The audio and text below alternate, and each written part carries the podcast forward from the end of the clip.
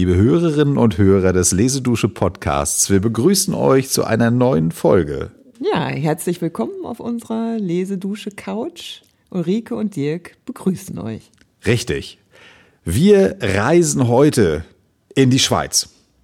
Jo, das will ich schon mal, mal ankündigen. Ja, genau. Warum nicht? Ne, Da wir, waren wir, glaube ich, noch gar nicht. ich kann mich nicht erinnern. Ja. Und es ist äh, das Zeitalter der Empfindsamkeit, das dort beginnt mit diesem Ereignis, was wir heute ein bisschen beschreiben und die Hintergründe ausleuchten. Und da würde ich sagen, starten wir doch mal direkt mit der Quelle, lassen uns hinein entführen. Ahoi. Also, viel Spaß und bis gleich. Ich hätte Ihnen sehr viel zu schreiben. Ich will mich aber nur bei der Fahrt auf dem Zürcher See aufhalten, die mir ehegestern ungemein viel Vergnügen gemacht hat. Ich kann Ihnen sagen, ich habe mich lange nicht so ununterbrochen, so wild und so lange Zeit auf einmal als diesen schönen Tag gefreut. Die Gesellschaft bestand aus 16 Personen, Halbfrauenzimmer. Hier ist es Mode, dass die Mädchens die Mannspersonen ausschweifend selten sprechen und sich nur untereinander Visiten geben. Man schmeichelte mir, ich hätte das Wunder einer so außerordentlichen Gesellschaft zu Wege gebracht. Wir fuhren morgens um fünf Uhr auf einem der größten Schiffe des Sees aus. Der See ist unvergleichlich eben, hat grünlich helles Wasser, beide Gestade bestehen aus hohen Weingebirgen, die mit Landgütern und Lusthäusern ganz voll beseet sind. Wo sich der See wendet, sieht man eine lange Reihe Alpen gegen sich, die recht in den Himmel hineingrenzen. Ich habe noch niemals eine so durchgehend schöne Aussicht gesehen. So, da sind wir wieder zurück. Das klingt ja ganz happy. Ja, also das klingt nach so einem richtig schönen, gut gelungenen Ausflug unter Freunden. Richtig. Voll Herz, Freude und Sonnenschein. Möchte man fast mitmachen. Ja, Ne? also hat man, hat man eine sehr konkrete Vorstellung davon, finde ich, ja. Genau. Lustig, dass da und wie herzlich das dazu ging. Ich löse es mal kurz auf erstmal, damit unsere Hörerinnen und Hörer auch wissen, wer diesen Bericht verfasst hat. Es ist der heute leider ein bisschen in Vergessenheit geratene Friedrich Gottlieb Klopstock, der vor unseren bekannten Helden des klassischen Zeitalters angesiedelt ist. Er lebte 1724 bis 1803 und schrieb diese Zeilen am 1. August 1750, also als ein junger Mann in der Blüte seines Lebens, in den 20ern, in einem langen Brief.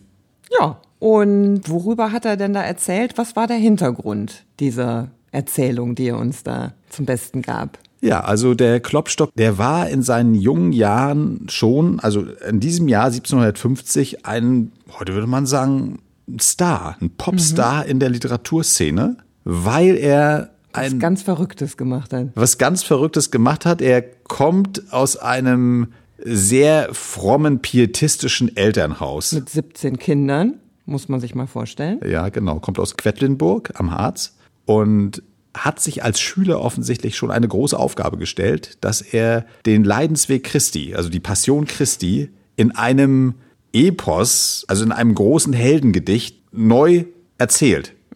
Und zwar wirklich gedichtet, nicht als eine Prosageschichte, sondern in diesem Versmaß, Hexameter, Epischer Stil. hat sich da wohl inspirieren lassen von John Milton, englischer Dichter. Überhaupt die englischen Dichter waren für ihn wegweisend. Und das hat er als Student auch tatsächlich. Er hat dann in Jena studiert, Theologie, Evangelische Theologie, genau. und hat da wirklich angefangen mit in den jungen Jahren. Und hat dann 1748, das ist also zwei Jahre vor unserem Ereignis jetzt am See, vor der schönen Bootsfahrt, zwei Jahre vorher hat er die ersten Gesänge publiziert in einer Zeitschrift. Und das reicht, das finde ich wirklich bemerkenswert. Ja, weil es halt sensationell neu war. Weil er ja sozusagen dieser Geschichte etwas eingehaucht hat, was sie per se nicht so mitbringt, nämlich die Wahrnehmung eines empfindenden Menschen. Richtig, das ist richtig, genau. Und deswegen äh, haben das offensichtlich auch andere, junge Menschen vor allem, haben das irgendwie weitergetragen. Heute würde man sagen viral. Und er wird auf einmal bekannt. Ja, er wird man, empfohlen. Sollte man vielleicht auch noch ergänzen. Also er hat in dieser Zeit in Jena auch schon bereits seine ersten frühen Oden Hm. geschrieben, die ja für ihn auch in der heutigen Zeit noch stehen. Und auch die scheinen schon durchaus unter der Hand für einige Furore gesorgt zu haben. Das ist äh, wohl wahr, genau. Was ich interessant finde, dass er äh, so schnell nach oben kommt. Also nach oben meine ich eben, dass er bekannt wird, dass er eben in Zeitschriften publiziert und das scheint damit zusammenzuhängen, dass allein war es wohl nicht, sondern er muss ganz gut kommuniziert haben per Brief. Ja. Und da gab es eben in, in diesen deutschen Gebieten, wir dürfen ja immer nicht vergessen, in dieser Zeit, 1750 ist es ein Flickenteppich von Hunderten von Staaten, die dort miteinander verbunden sind. Aber es gibt ein übergreifendes Netz, egal ob das in der heutigen Schweiz war, in Österreich, Deutschland, ein sehr gut funktionierendes Korrespondentennetz von Menschen, die sich für Literatur interessiert haben, die sich regelmäßig sehr viele Briefe geschrieben haben. Genau. Die Karschin war auch so ein Fall und auch da hatten wir schon ihren guten Freund Gleim, über den sie sich eigentlich bekannt kommuniziert hat. Weil in diesem Zeitalter war es auch so, dass die Frauen mit in diese Korrespondenz reinkamen mhm. und nur über diese Korrespondenz konnten sie sich auch eine literarische Öffentlichkeit erarbeiten. Das war eigentlich, wenn du dieses Ziel hattest, ja. gingst du auch in diese Kommunikation. Ja. So wahrscheinlich auch Klopstock hat das genutzt. Unter den Herren war das noch sehr viel gängiger. Und wenn wir auf unsere Briefe hier mal schauen, werden wir auch merken, dass diese Briefe durchaus benutzt wurden, um Wirklichkeit darzustellen, um sich selbst darzustellen, ja. um sich so ein kleine Denkmäler zu setzen. Ja, genau. Also es ist ein Instrument nicht des privaten Lebens, sondern der Brief ist ein Instrument des öffentlichen Lebens. Jeder wusste, wenn er diese Briefe schreibt in diesen Kreisen, werden sie höchstwahrscheinlich einem größeren Kreis vorgelesen werden manchmal sogar von anderen dann vorgetragen. Auch da gibt es Berichte drüber, dass sich sogar der Empfänger mit ins Publikum gesellt hat, um dann den Brief vortragen zu lassen. Ja. Es ist ein sehr starkes Empfehlungsinstrument. Und so passiert es hier auch. Also er hat sich schon einen Namen erarbeitet und wird daraufhin von dem Literaturpapst, so einem der Literaturpäpste dieser Zeit, dem Herrn Bodmer in Zürich wohnend, wird er eingeladen, er möge da unbedingt kommen. Er möchte dort ihn vorstellen, den dortigen Literaturinteressierten. Und das macht er auch und reist dort dann eben und ich im glaub, Sommer. Er wohnt auch sogar bei seinem. Er wohnt dort, genau. Also er Gastgeber, ist der Bodmer ist der Gastgeber, der stellt auch das Hotel sozusagen, also er lässt ihn bei sich wohnen. Mhm. Klopstock kommt an im Hochsommer 1750 und hat da schon, muss man sagen, vorher war er kurz davor als Hauslehrer tätig und hatte eine sehr unglückliche Liebe gehabt. Mhm. Und das ist auch ein Grund dafür, dass er diese sehr gefühlvollen Oden auch verfasst hat, die Elegien, in denen der das verarbeitet. Also das steckt ihm noch ein bisschen in den Knochen, das muss man Und vorweg auf, sagen. Auf der anderen Seite steckt ihm in den Knochen, aber er sieht es auch als willkommene Chance, sich da mal ein bisschen den Wind durch den Kopf ziehen zu lassen, ja, denke ich mal. Genau. So, und insofern freut er sich, dass er jetzt von einem Bekannten von Bodmer, der auch in Zürich wohnt, der Johann oder Hans abgekürzt Kaspar Hirzel, sein Arzt, der ist in dem Alter von Klopstock, während Bodmer deutlich älter ist. Mhm. Also das ist eher eine Vaterfigur. Jetzt der äh, Hirzel ist Klopstocks Alter. Einer der Fans, die nur darauf gewartet haben, dass er kommt. Ja, genau. Da trifft er nämlich auf eine, auch eine sehr traditionelle Kultur. Das haben wir eben schon in dieser Stelle gehört, in diesem mhm. Briefauszug, dass das dort schon, diese Anstandsregeln waren da sehr streng. Und die freuen sich offensichtlich jetzt, dort die jungen Leute, dass Klopstock einen Anlass bietet, dass sie mal ein bisschen ausbrechen können. Ja. So. Und so treffen sich eben diese jungen Menschen, es sind übrigens 18. Klopstock hat das in seinem Brief,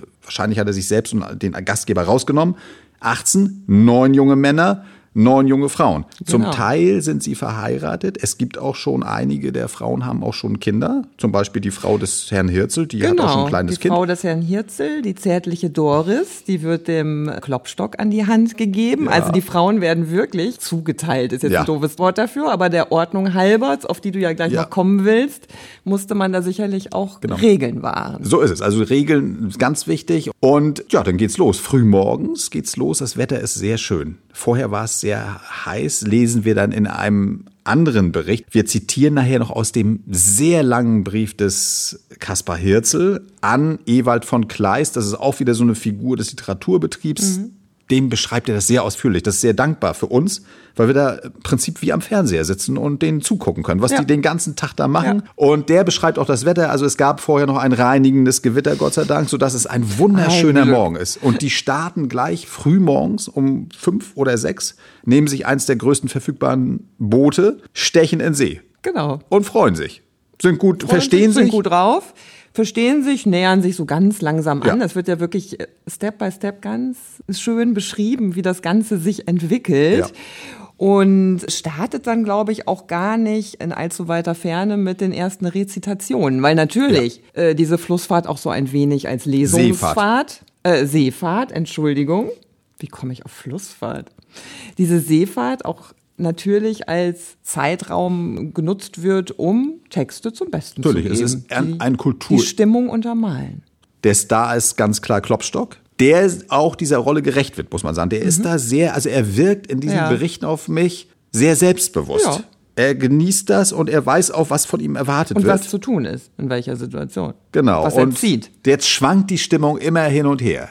Klopstock ist natürlich den allen bekannt, das dürfen wir jetzt nicht vergessen, als der, es ist der Messias Klopstock. Ja, das muss Sehr, er natürlich, muss er machen. Das erwarten ja? die einfach von ihm, dass ja. er daraus vorträgt, dass sie es einmal aus seinem Munde auch hören. Ja. Das macht er auch. Da sind natürlich alle sehr betreten. Und dann kippt die Stimmung total. Schwer, alle fallen ja. in eine schwere Melancholie. Genau, das ist, tut natürlich auch weh. Es ist ein trauriges Thema, schwer, alles traurig, niedergeschlagen. Dann gibt es aber Gott sei Dank auch ein paar Leute dazwischen, die immer mal wieder Scherze machen.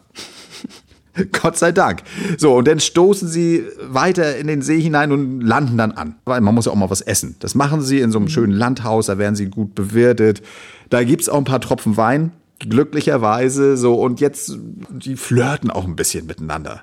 Ja. So, untereinander, auch Klopstock eben mit seiner äh, Begleitung.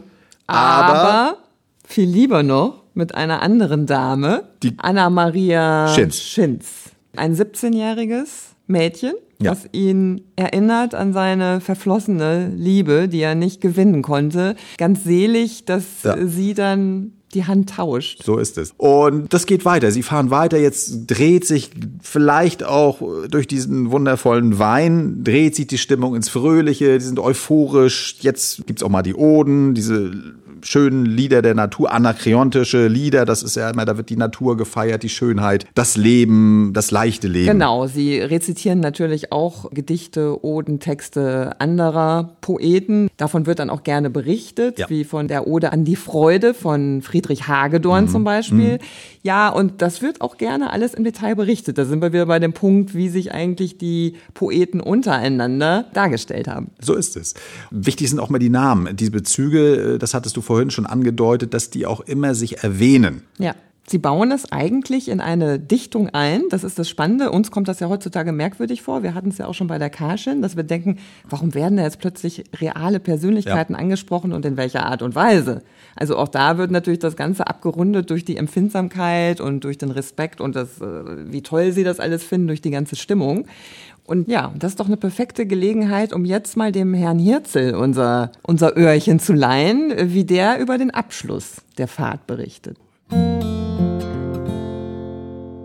Die Sonne war allmählich niedergegangen. Begleitet von schwatzendem Witze waren wir unvermutet bei dem Kellerschen Landhause angelangt, wo wir gefrühstückt hatten. Lächelnd kam uns die ehrwürdige Dame entgegen. Unsere Freude hatte sich in ihr teilnehmendes Herz gegossen. Sie gab uns Lichter, damit wir nicht aufhören müssten, die Grazien der Fröhlichkeit und Freundschaft in den Blicken und Mienen zu sehen. Doch ließen wir von hier das Schiff eine ziemliche Strecke vorausfahren und gingen mit unseren Schönen in der kühlenden Dämmerung dem Gestade nach. Klopstock erblickte von ungefähr eine kleine Insel. Diese besetzten wir. Fünf Freunde mit ihren Mädchen nahmen den ganzen Raum ein.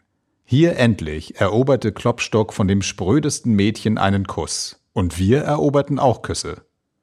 Mich befiel Traurigkeit über das Hinschwinden dieses Tages. Ach, rief ich, ach, dass wir so der Ewigkeit zufahren könnten.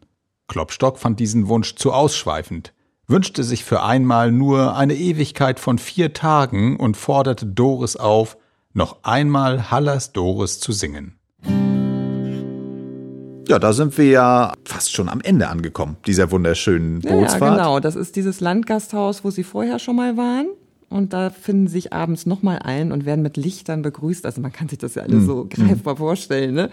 Sehr romantische Situation. Ja nach einigen Flaschen Wein oder Gläsern, ich weiß Genau, also die haben schon, wahrscheinlich sind die so ein bisschen angetütelt, wie man so sind sagt. Sind sie dann wirklich auf der Reise ins Elysium, ne? Ja. Man merkt es genau. Und jetzt werden ja auch äh, Küsse gestohlen oder äh, erobert. Mhm, mh. Allesamt. Klopstock ja. eröffnet die Runde ja. und sucht auch die passende Insel dafür aus und dann geht's los. Er ist so sehr selbstbewusst. Er geht voran Ja. gutem Beispiel, mit der Schinzin wahrscheinlich. Und holt sich das, was er sich schon offensichtlich die Stunden davor gewünscht hat. Einige andere Damen und Herren machen das auch.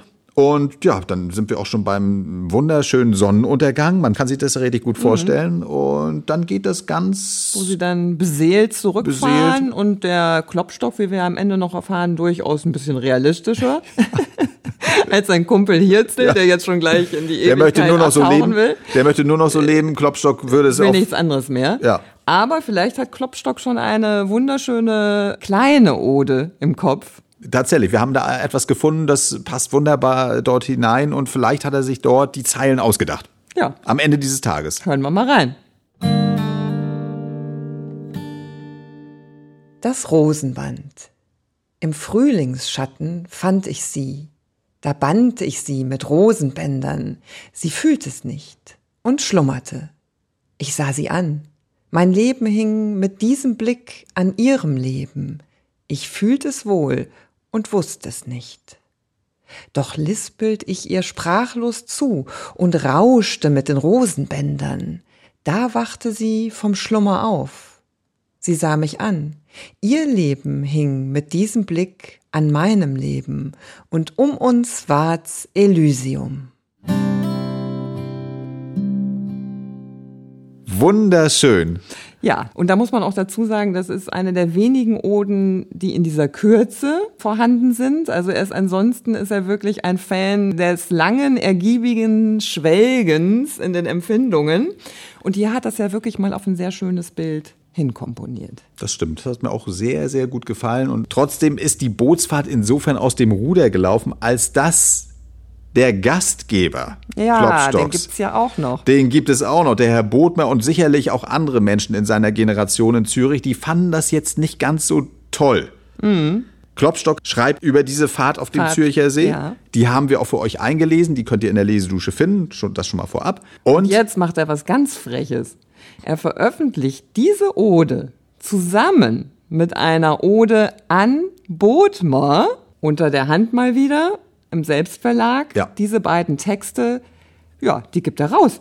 Die Genau. gelangen sozusagen in die Öffentlichkeit. Genau, und es gibt dann noch zusätzlich, das weiß man aber erst später, dass das von Klopstock ist noch eine Elegie, in der er nochmal sehr intensiv die Freuden der Liebe schildert. Und auch das wird bekannt, also man, man kennt diesen Text in Zürich, Bodmer kennt ihn, regt sich da wahnsinnig drüber auf, weil das alles nicht in seinem Sinne ist. Der hat den Messias Klopstock ganz Ja. bewusst eingeladen, weil er A, ihm sagen, zugucken möchte bei der Arbeit, wie er daran weiterarbeitet. Auf der anderen Seite hofft er sich da auch Inspiration für seine eigenen Werke. Ja, ja, und jetzt driftet der völlig ab in diesen Seligkeits- und Freundschaftskult. Richtig. Und Liebeskult. Also alles wirklich Ja. für diese Zeit absolut prägend. Also Feier der Freundschaft, Feier der, das gehörte fast zusammen, der Liebe, Ja. Feier der Geselligkeit. Und ja, da driftet er hinab. Genau. So, und das ist unangenehm und da scheint es sich dann in der Folgezeit, Klopstock ist insgesamt wohl acht Monate dort in Zürich bei dem Bootmeer, da scheint sich da eine Differenz aufzubauen zwischen den beiden, dass der merkt, der Klopstock, das ist nicht sein Geschöpf, der an seinen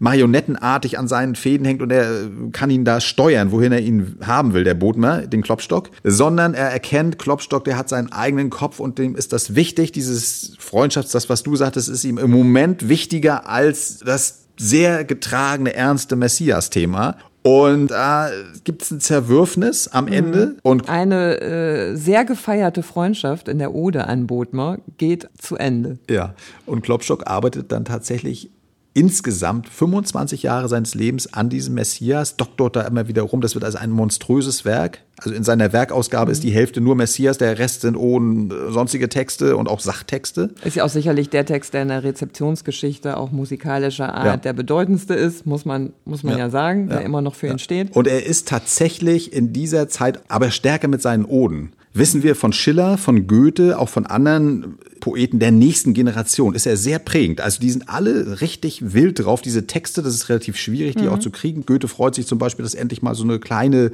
Ausgabe erscheint, wo alle Oden zusammen sind. Da freut er sich als junger Mann. Das Empathische, das Innerliche, diese Innerlichkeit, dieser Begriff wird ja auch geprägt. Ja. Das ist für sie ein großes Vorbild. Sie werden das Weiterformen. Und das, was bei Klopstock häufiger mal aus dem Ruder gerät, dieses Schwelgen in diesen hm. absolut ja, einem rein ideellen eigentlich.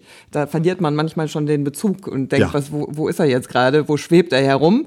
Die Inspiration, die sie sich nehmen, nehmen sie in ihr Werk auf. Und das ist ja auch was, worauf wir gestoßen sind. Er ist dann noch häufig kritisiert worden auch ja. für sein doch in der Zeit großes Werk mhm. und sehr angesehenes Werk. Die haben das zum Teil ein bisschen besser verarbeitet dann mit ja. ihren eigenen ja. Also er, er, ist ein Weg, Wegbereiter. Das ist eigentlich sein, sein, das genau. Das ist seine große Verdienst. Bedeutung, während das Werk stärker zurücktritt. Und schon die späteren Zeitgenossen, also die, die, die Leute der Goethe-Zeit, die betrachten ihn schon als veraltet. Mhm. Aber sie sagen auf jeden Fall, er war wichtig für diese Entwicklung der deutschen Literatur. Und das finde ich halt auch mal wirklich wichtig und schön zu sagen. Man spricht heute immer viel über die Großen, die ja. wegen ihrer Literatur im umfänglichen Sinne und weil es immer geblieben ist, immer wieder gelobt werden. Aber es gibt auch die, die die wichtigsten Steine ins Rollen gebracht haben. Und, und dazu gehört er dazu. Da wollen wir uns bei ihm dazu. jetzt mal hiermit bedanken. Und wir haben noch eine wunderschöne Stelle gefunden, nämlich Madame de Stael, die wir übrigens auch noch mal später behandeln werden in einer extra Folge. Die hat sich sehr intensiv mit der deutschen Literatur und Kultur beschäftigt und da mhm. haben wir eine ganz treffende Charakteristik. Wahrscheinlich davon. eine gefürchtete Rezensentin. Ja, ja, die war nicht ganz, also nicht ne? ganz ohne. Ja, bleibt mal bitte dran. Die kommt jetzt gleich im Anschluss. Wir sind ja auch schon fast fertig. Nicht nur fast, wollen nur noch darauf hinweisen, dass wir auch die langen Oden von Klopstock euch zur Verfügung stellen, wie immer über eine Sendung, die ihr im Schaufenster findet. Und wir haben auch noch Texte über die Freundschaft von ihm. Richtig. Das ist ganz interessant. Man sieht aber auch, dass er doch sehr kompliziert an alles Mögliche rangeht. Ne, das schon mal vorab. Bleibt dran. Jetzt nochmal schnell der O-Ton von Madame. Und wir verabschieden uns schon mal und freuen uns auf die nächste Woche. Macht's gut. Bis Tschüss. dahin. Bleibt neugierig. Die Klopstock persönlich kannten, verehrten ihn ebenso sehr, als sie ihn bewunderten. Religion, Freiheit und Liebe füllten alle seine Gedanken aus. Seine Religion tat er durch die Erfüllung aller seiner Pflichten dar. Von der Sache der Freiheit selbst sah man ihn sich lossagen, als unschuldiges Blut sie befleckt hatte. Und Treue heiligte die Neigungen seines Herzens. Nie hat er sich auf seine Einbildungskraft berufen, um irgendeine Abweichung dadurch zu rechtfertigen. Sie erhob seine Seele, ohne sie auf Irrwege zu leiten. Man erzählt, dass seine Unterhaltung voller Geist und Selbstgeschmack war, dass er das Gespräch mit Frauen, vorzüglich mit Französinnen, geliebt und ein richtiges Urteil über die Gattung von Vergnügungen gehabt habe, welche die Pedanterie zu verwerfen pflegt. Was Klopstock mangelte, war eine schöpferische Einbildungskraft. Er verstand es, große Gedanken und edle Gefühle in schönen Versen auszusprechen.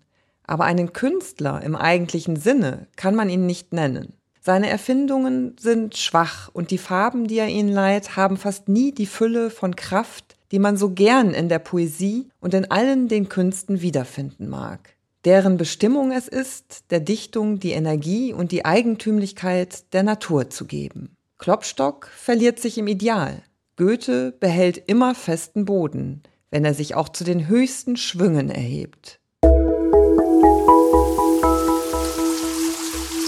Lesedusche. Entdecke die wohltuende Wirkung des Lauschens.